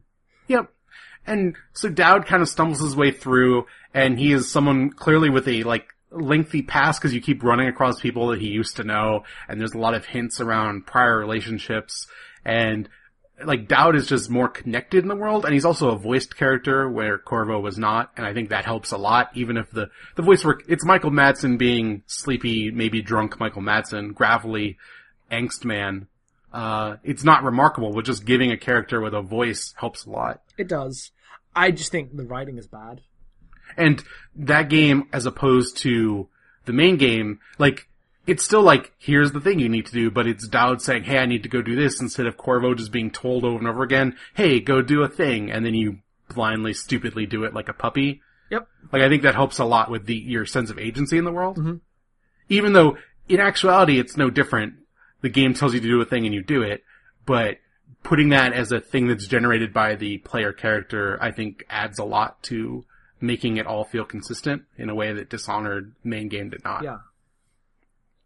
I agree. I don't know. I the my central problems with the DLC's narrative is that one, it's not very interesting. I mean, compared to the main game, it's a massive step up, but this redemption plot Oh yeah, the the Is- the Daud stuff is not particularly interesting except for the two times it actually intersects with you encountering Corvo. I don't know. I, I I feel like the way it ends and the way it wraps up, it could have been good, but the writing's just so bad. Like they just have he just the end monologue is just him boldly listing off the moral of the story Oh, for sure. in this really just I don't know what's the, I don't know what the word is. It, cumbersome, just poorly executed way in terms of having any storytelling craft to it. Yep. That heavy-handedness is like a main character arc is uh, like a thing I dislike about this game, both main game and DLC in general. Yeah, because it, it it's all about whether you get the good or bad ending. But the way it tells you which ending's good or bad is by saying, "This is why it matters. Your consequences are your own, and it all I mm-hmm. will accept them because they are my consequences." The, the interesting thing, and I think this ties into what I, like, what I'd like to see Dishonored be if, I mean, they're gonna make another one, but if they, when they do make another one is the actual whole plot with the witches and stuff just feels like one of the side quests out of like Skyrim. Yes, in that, oh, there's this mystery, and then you hop to a couple cities and you find this plot, and then you thwart the plot, and then you get some rewards and you you kick back to the world and you do more adventuring. And if you stripped out the need to have like a big character arc, like delineated by like a story writer coming in and saying the main character starts here and ends here, and you just had your dishonored man, be it Daud or whoever comes next, Mr. Dishonored. yeah. Um, going through and finding these quests in like a bigger world and then going through these lines and doing these missions. Like that stuff feels fine to me because it's in the context of a game where there's a lot more of it. Yeah. Uh, instead it, like when you try to make what is essentially like a kind of throwaway quest that's interesting but not like emotionally impactful in any way. Like it's a fun little bit of entertainment and it's a decent motivator to go stab some guys. But it's not like a thing you're gonna, like, no one cares about the lore of Dishonored. No. Uh, but if you made that a framework where there was like a bunch of those stories and you're just kind of going through this world and experiencing them as they come, and it's not tied into, oh, every one of these is like a big grand narrative to save the world, it would be way better because it would remove a lot of the weight that it has to carry because they're not, they're just too thin for that. And you get a kind of idea of what a more open world RPG Dishonored will be like in the the faction mission of the DLC. Yeah, because there's like two warring gangs, and you kind of like you end up like one of them is friendly towards you at, at a certain point. They're not. They don't start friendly, Neither of them start friendly, but then at a point Yeah. you do things to make them friendly, and just the idea that you exist in a world, and then by doing a thing for other people, you can change the way the world interacts back with you. Mm-hmm. Uh, and for a game that essentially wants to be entirely about your relationship with the space, that's Yeah. very necessary in order to make it interesting. Yeah, because the the main game might be very player choice driven in terms of combat encounters and exploring, but the plot unfolds as the plot does no matter what. Yeah, and the, Like even us getting like totally opposite endings, they weren't actually that different. no, because the the only difference in the last mission is there's one monologue by Sam. Mm-hmm. And and it comes out of nowhere because every other line is the same and assumes you're his best friend, and then randomly he'll go, if you're the bad guy, he'll go, "Oh, you're just as bad as them, aren't you? You're just that's why I'm gonna let them know you're coming." Like, Great. Right, thanks, Sam. Bye, some. But yeah, if you had a game in which the fact that you were a agent of chaos that's basically your entire purpose is to choose a way to destabilize like the status quo, because that's all you do is either Daud or Corvo. Just make Dishonored just cause. Hmm. Give him a chaos meter.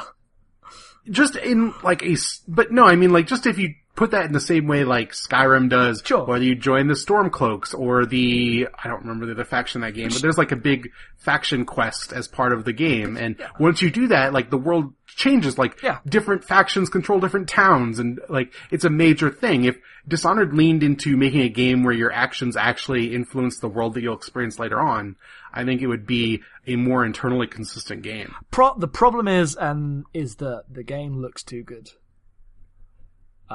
Because what you want is a more open um, game with a bunch of interactive stuff to do, uh, a bunch of ways to change the environment. But th- the game they're making is also big.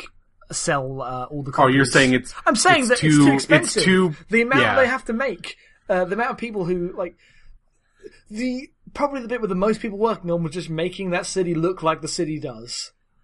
Yeah, for sure. But if Dishonored 2 just looks like Dishonored on PC and then runs like that on consoles, they could make it bigger. Sure, but just content generation takes time. Oh, And for I sure. don't think and it doesn't have to. I, it doesn't. I don't need it to be Skyrim big. No, oh But- god, that would be bad. That'd be terrible if it was Skyrim big. Yeah, but I think you can do more with like a the main city hub, like the faction quest, and there's stuff in the main game that takes place on like city blocks that you kind of get to know. Like you're like, I know where, that a thing's down here and there's something over here, and I, I get a sense for the space. If there was one of those as like your main like mission story hub that was populated by a world and wasn't like a combat space, Yeah. and then you kind of had combat maps off of that, I think that would work fine. It wouldn't be that much bigger than what they did. The problem is the hub world in Dishonored as it stands is terrible. It's such a bad hub world. Yeah, because there's nothing there. It's small, it's not interesting, and it doesn't connect to the game that you're playing very much. No, just here's a pub. Yep. It feels very disjointed. Like, the fact that they switched to just a menu at the beginning of each chapter in Daud's story shows how disposable that hub was, because I didn't miss it. In fact, I was glad they just went to a menu. Yeah, Because that's all it was. It was a menu I had to run through, and nobody wants that. exactly. And it just slows everything down. That's why the one good thing about the DLC is just here's a menu. Buy your shit. Alright, go. I think it is delightful that we have the same complaints about Dishonored, but I like it and you don't. Yeah.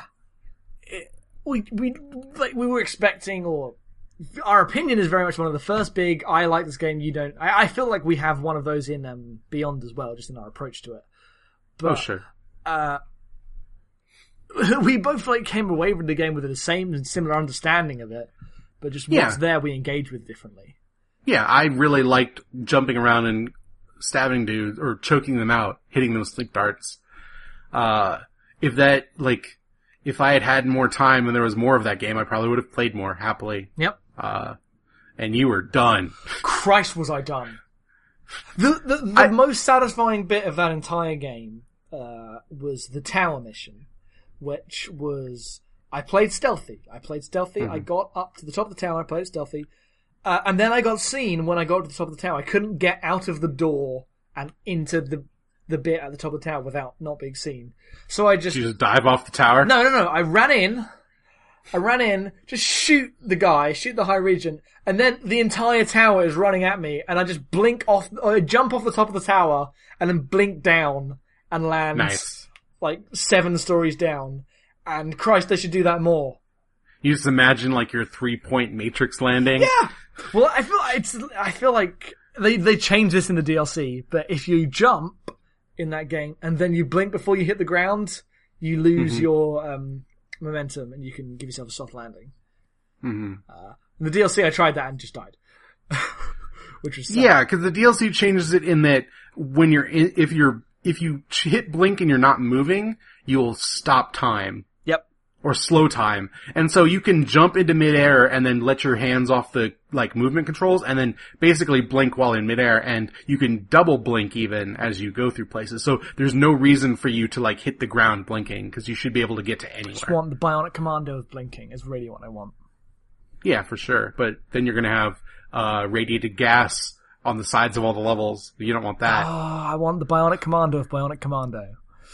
Oh, you you want what Bionic Commando should have been? I want what bionic commando could have been. I want it so bad. yeah, that's a that's a frustrating game that I actually really love when it actually comes together, but it so rarely does. His arm is his wife. yep. Hey, at least Corvo's uh like knife isn't the Empress. Oh, they could have done that. They could have that. What if what if she's the heart? What if that's a Like thing was, that we missed I in was the just lore? thinking, you're prob- you're probably a former empress. Since you have a dumb heart that talks to you. Oh yeah. By the way, you have a heart. a mechanical heart that points out all of your like hidden like the bone charms to collect. And- that just like gives you lore if you hit the trigger button. Yeah, because I'm like, oh, I need to shoot someone. I press the left trigger, and instead, of, and the heart will be out because I'm looking for things, and it'll just go. This is where the ancient sea dwellers of the Dilbito and the whale of the Changelmere, and we'll go on for. It's often worse than that. It's like in the darkness, yes, the outsider comes. Time unravels. Space distorts. yep. This is just sounding like bad dialogue from Doctor Who. So Yeah. Dishonored's a stupid game. I enjoyed my time with it. It makes me really want to go play Thief because apparently Thief is just this but better. It- uh, yeah, but I'm never going to play Thief because it sounds like this, but far worse. Yeah. Uh, Dishonored is like Bioshock was to System Shock, like the idea of taking a big clunky PC game and streamlining it, streamlining it down for console players. Yep.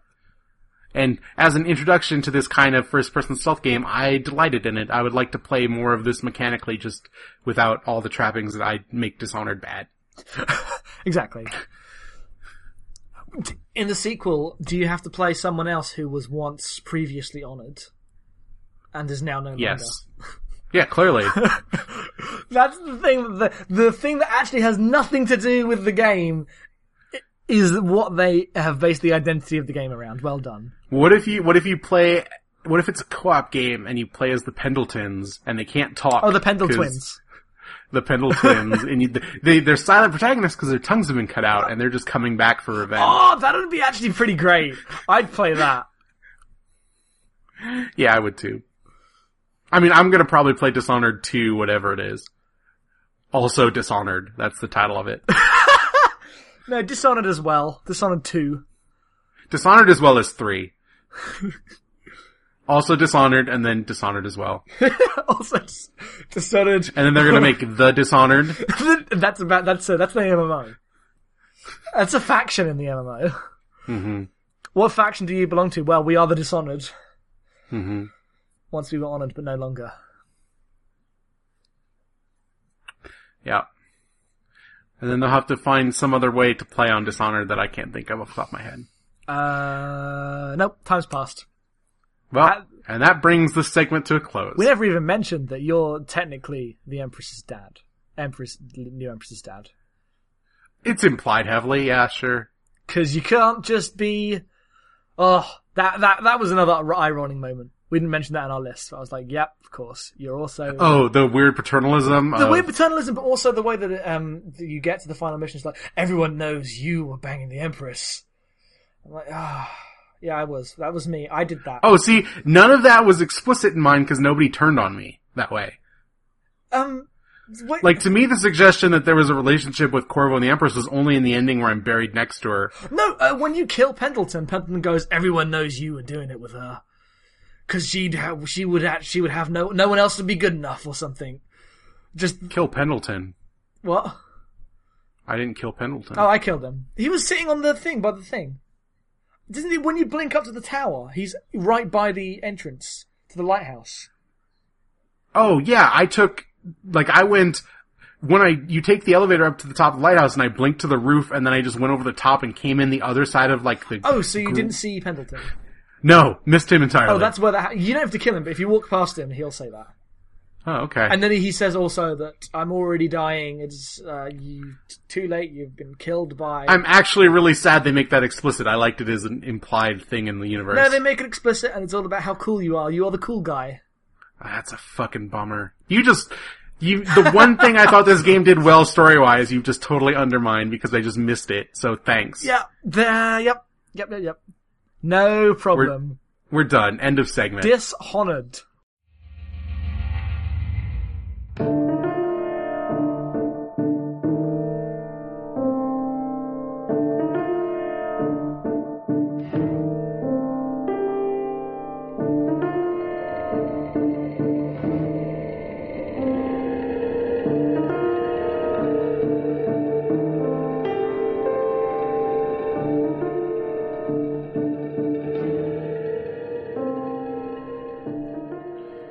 That wraps up the episode for today. We have some questions. Finally, finally, God, after months of dry spells, we have questions to close this episode out. Are you excited? Very. You sound thrilled. Feel the excitement in my voice. Our first question comes from, I don't know this person's name. Uh, they're going by Blood Friend on Twitter. I, Stephen. That's Stephen. Okay. Name's Stephen. okay. I, Stephen Tucker. okay. Someone you know, I guess? Yes. They asked, uh, you may have already talked about this, but how do you feel about that Final Fantasy 15 trailer? Jackson, as an, as a connoisseur of Final Fantasy games, tell me what you think about Final Fantasy 15. I like the car. The car is the best. Okay. When I first watched the trailer, I was like, this is ridiculous. How is this Final Fantasy? Then I played 7 and was like, this isn't even that ridiculous. no. Seven really has fun. already, Seven's already done the modern day looking but not Final Fantasy game. Yeah. Like they've already covered that Yeah, ground not because it was in such a different graphical style. People, uh, and was so long ago, people are gonna treat it, treat it like it's the first time. Yeah. Uh, I like the fact that it's this a boy band wearing black. So I hope that's the gayest video game ever made. it's Because it's looking like Just it. a bunch of like good-looking men in a car going on a broy road trip. Like they better be kissing. if that isn't a love story between at least two, of, if that's not a love triangle, Yep. if there is an interband anger and jealousy and resentment over who has feelings for who, Mm-hmm. they've messed up. Yep. Yeah. Okay, I think I think it's as take the stage. no like as like it's clearly like it was supposed to be like the original trailer looked a lot like Kingdom Hearts but realistic, and it's clear that the game is not going to be that, but it's very much like it seems like it's an action game but with stance changes, kind of like the paradigm shifts in 13 Mhm. because they've talked about how like there's like defense stance and like active stance where you're like doing more like physical like aggressive stuff um and that sounds really cool to me in terms of how you elaborate on both Kingdom Hearts and Final Fantasy 13 in a way that isn't like too complex to deal with because I think you're only playing as one character like the main person and then everyone else is just like automated um much like 13 I guess um the world looks cool. I hope that game is just the road trip. Like, I could see them just showing like a quarter of the game and the rest of the game is more traditional, and that would be sad. I want something really different. Uh, I especially want the after, game to end with them getting back in the car and driving. especially with the oppression of the decade of Final Fantasy 13 we've been living under. Oh wow, it really has been forever. It hasn't been a decade, but it's been a long time. I mean, when was 12? 2006, Five? five, six, six. Early 5. Oh, early- No. 6. Depend, well, I bet it was 5, 6 Japan. Yeah, Whatever. it's six here. Okay, and 13 was announced just before that, right? Yes, So we've been living with, and Versus 13 was announced at that time as well. yes. So I So guess it has we- been a decade. We're actually still in this, in the same thing. Yep, until a new single player Final Fantasy comes out. I guess Type-0 is out in Japan, so maybe it doesn't count.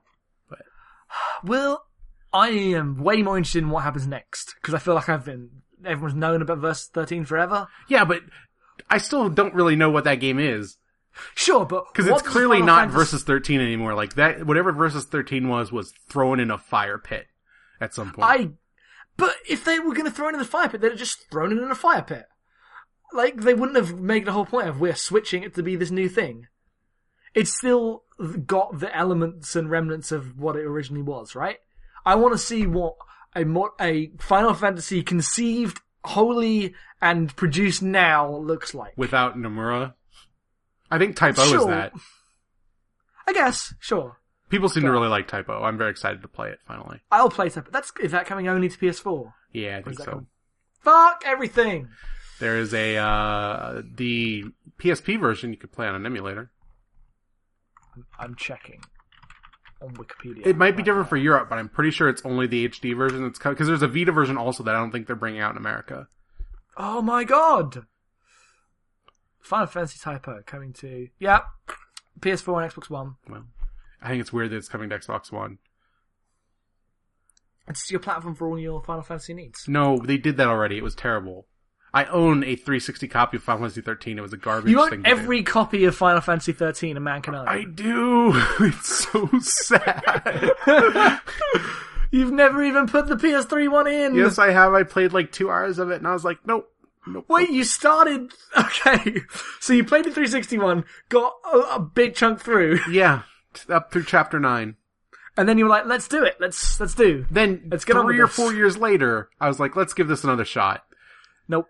and then got like two hours in. I'm like, I can't do this. And now I'm deep in. I'm almost caught back up to where I was with my recordings on the PC version. So Hey, someday I will see the end of that game.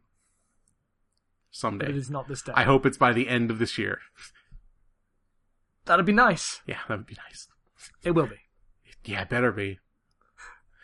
Um, I'm excited for 15. I hope it's good. Uh, I'm always ex- there has not been a. F- 13.2 and Lightning Returns I was not excited for, and that was weird. And I don't really get I like MMOs, but outside of that, I've always been excited for new Final Fantasy. I'm excited for Explorers. Explorers looks great. What? What what?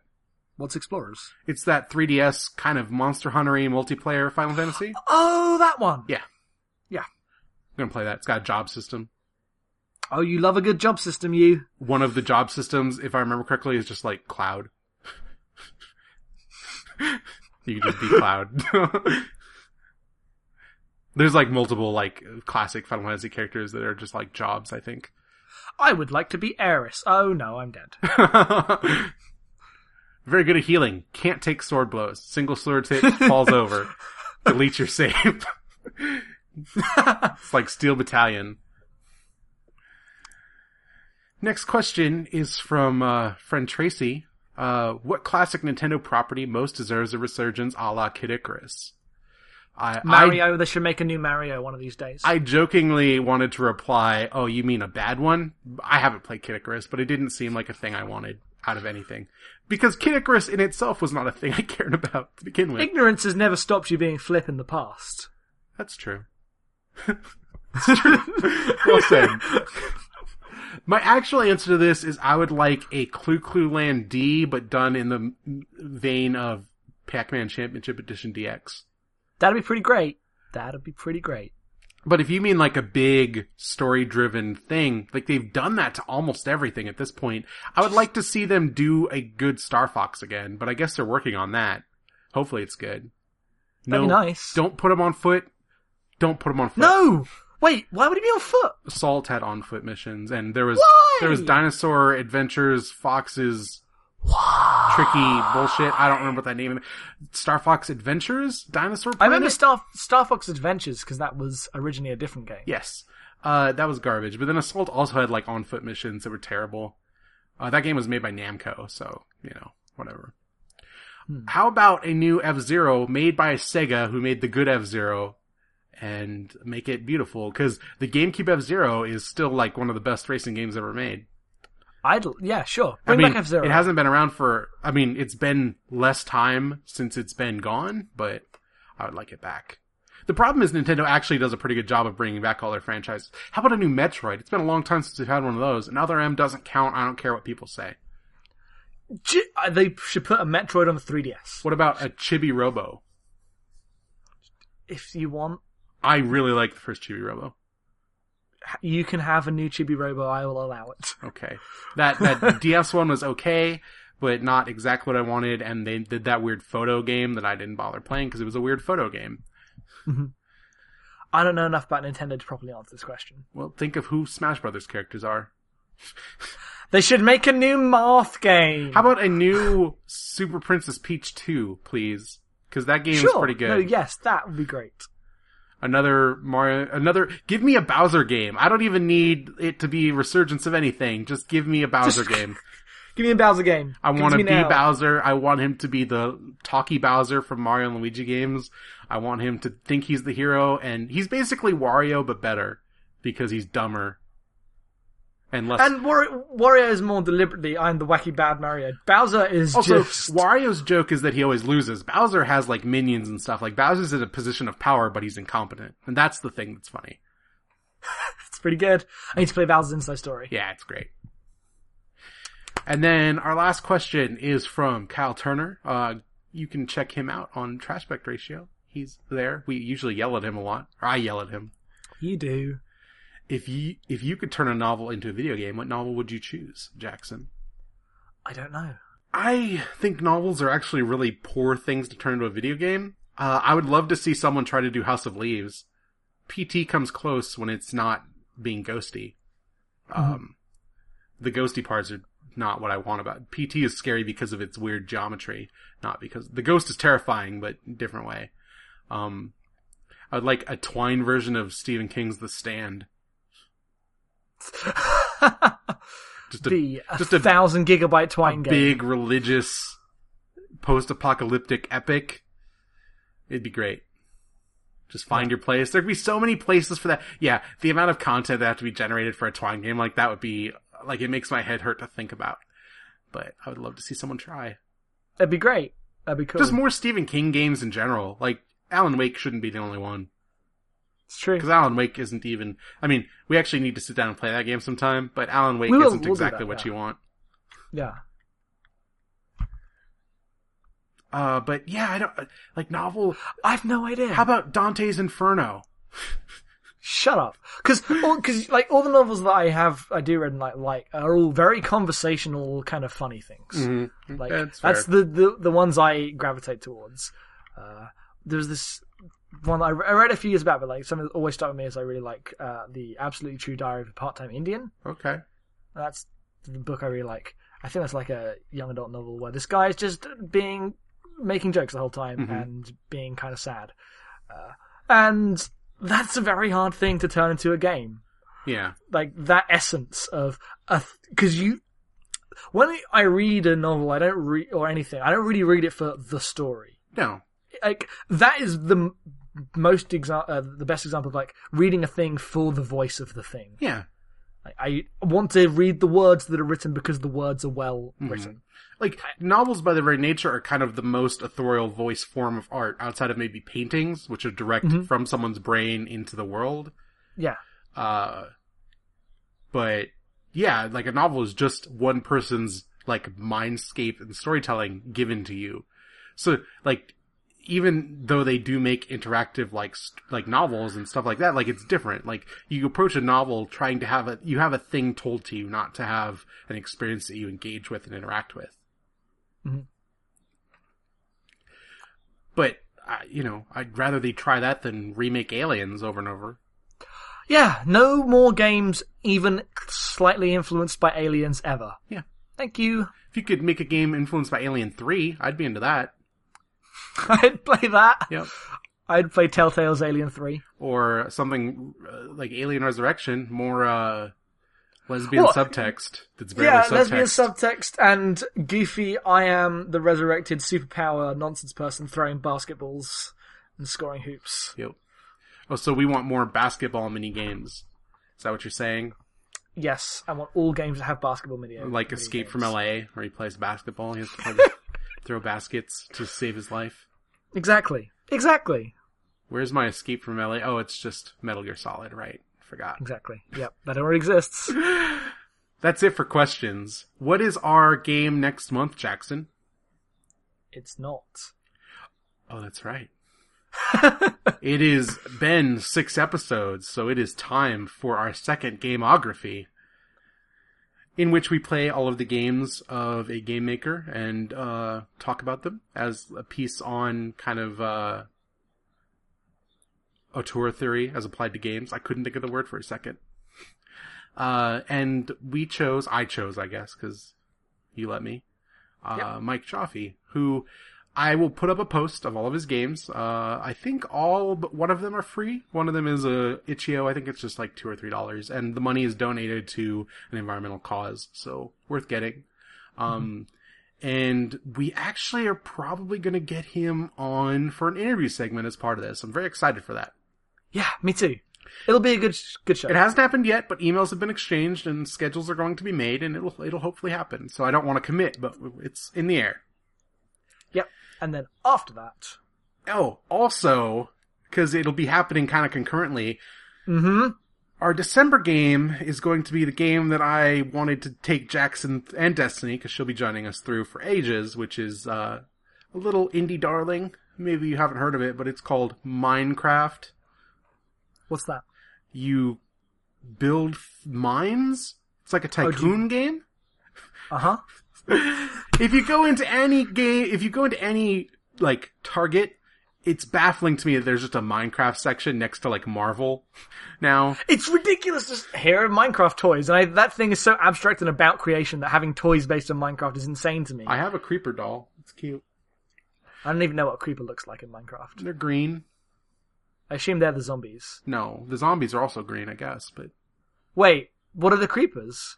they're like these green like plant things. They have like little stubby legs and they walk up to you and explode. That's the only thing they do. Okay. And their blast radius will destroy houses and stuff, so you don't want to have them explode. Do people play Minecraft? But do people turn them off when they play Minecraft? There is a there is a no enemy creative mode like stuff. We're not doing that. No, we're gonna play build your thing we to will survive the we night. will play. So the goal is I'm going to start up a server for like seven weeks or so uh, up through our recording, and maybe even after if people are interested, but because they're not very expensive. And we're going to play a survival game of Minecraft, probably set to normal. Uh, we'll probably dabble a little bit in creative mode just so you can see what it is.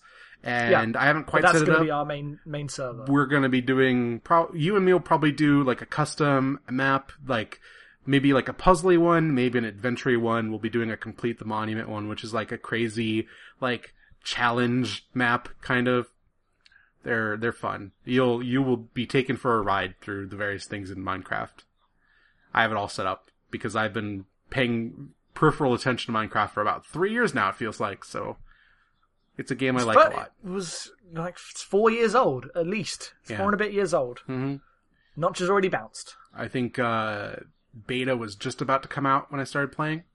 Huh. Okay.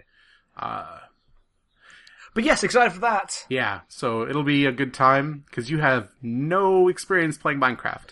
Zero Minecraft experience. Great. It'll be a lot like it'll just be me kind of grumbling. Look at the wiki. a lot, Yep, I'll have the wiki open on my phone. Yep. or on the screen that you're using because there's no reason to play Minecraft full screen. I play it windowed.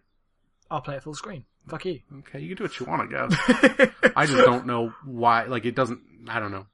That's a game to me that's I feel very strange playing first person games not on full screen. Huh, okay.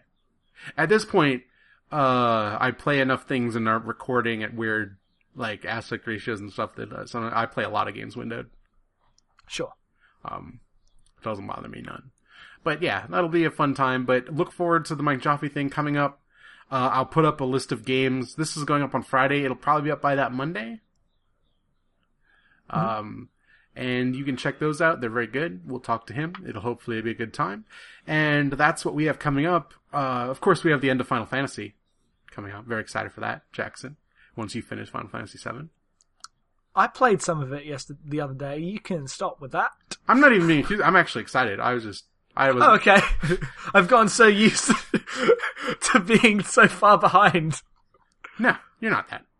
The second half of that game is not very long. I feel like, and once you I'm get fine. once you get past the part you're at, I feel like it's all downhill. Uh, I need to go and get Big Guard though. I'm still without Big Guard. oh yeah, you're don't don't do that. don't do that. plugs, Jackson, give us your plugs. I'm at TYLEO002 at Twitter. I'm going to change that soon. I have to think of a new Twitter name. Oh really? And yeah, I need. Blimey! Well, good thing you're editing this one. Thanks. um, I've forgotten everything else I do. At Trashback Ratio, we do another podcast. That's cool. At trashbackratio.com, now on iTunes. So you should give both of us a rate and review. What's the next movie? Celine and Julie go boating. Oh, who picked that one? I have no idea. It was me. I picked it. you can find me on Twitter at LitRock, L-I-T-R-O-C-K. You can uh, find us at abnormalmapping.com. We're on iTunes. Please rate and review us. I know people are listening, and I'm pretty sure they do it through iTunes. It would help a lot. It would make me feel better, because sometimes I feel really down about this podcast. Not the doing it, because I like it, but the fact that nobody listens. Uh, I feel very alone. And that's a base appeal to your sympathies, but I don't care. Um, it's true. Yep. Um, you can send us questions or comments or feedback, whatever you want, at abnormalmappingpodcast at gmail.com. And we're on YouTube, or I'm on YouTube, doing videos, uh, every day but Saturday, and often two videos a day. Uh, just search abnormal mapping.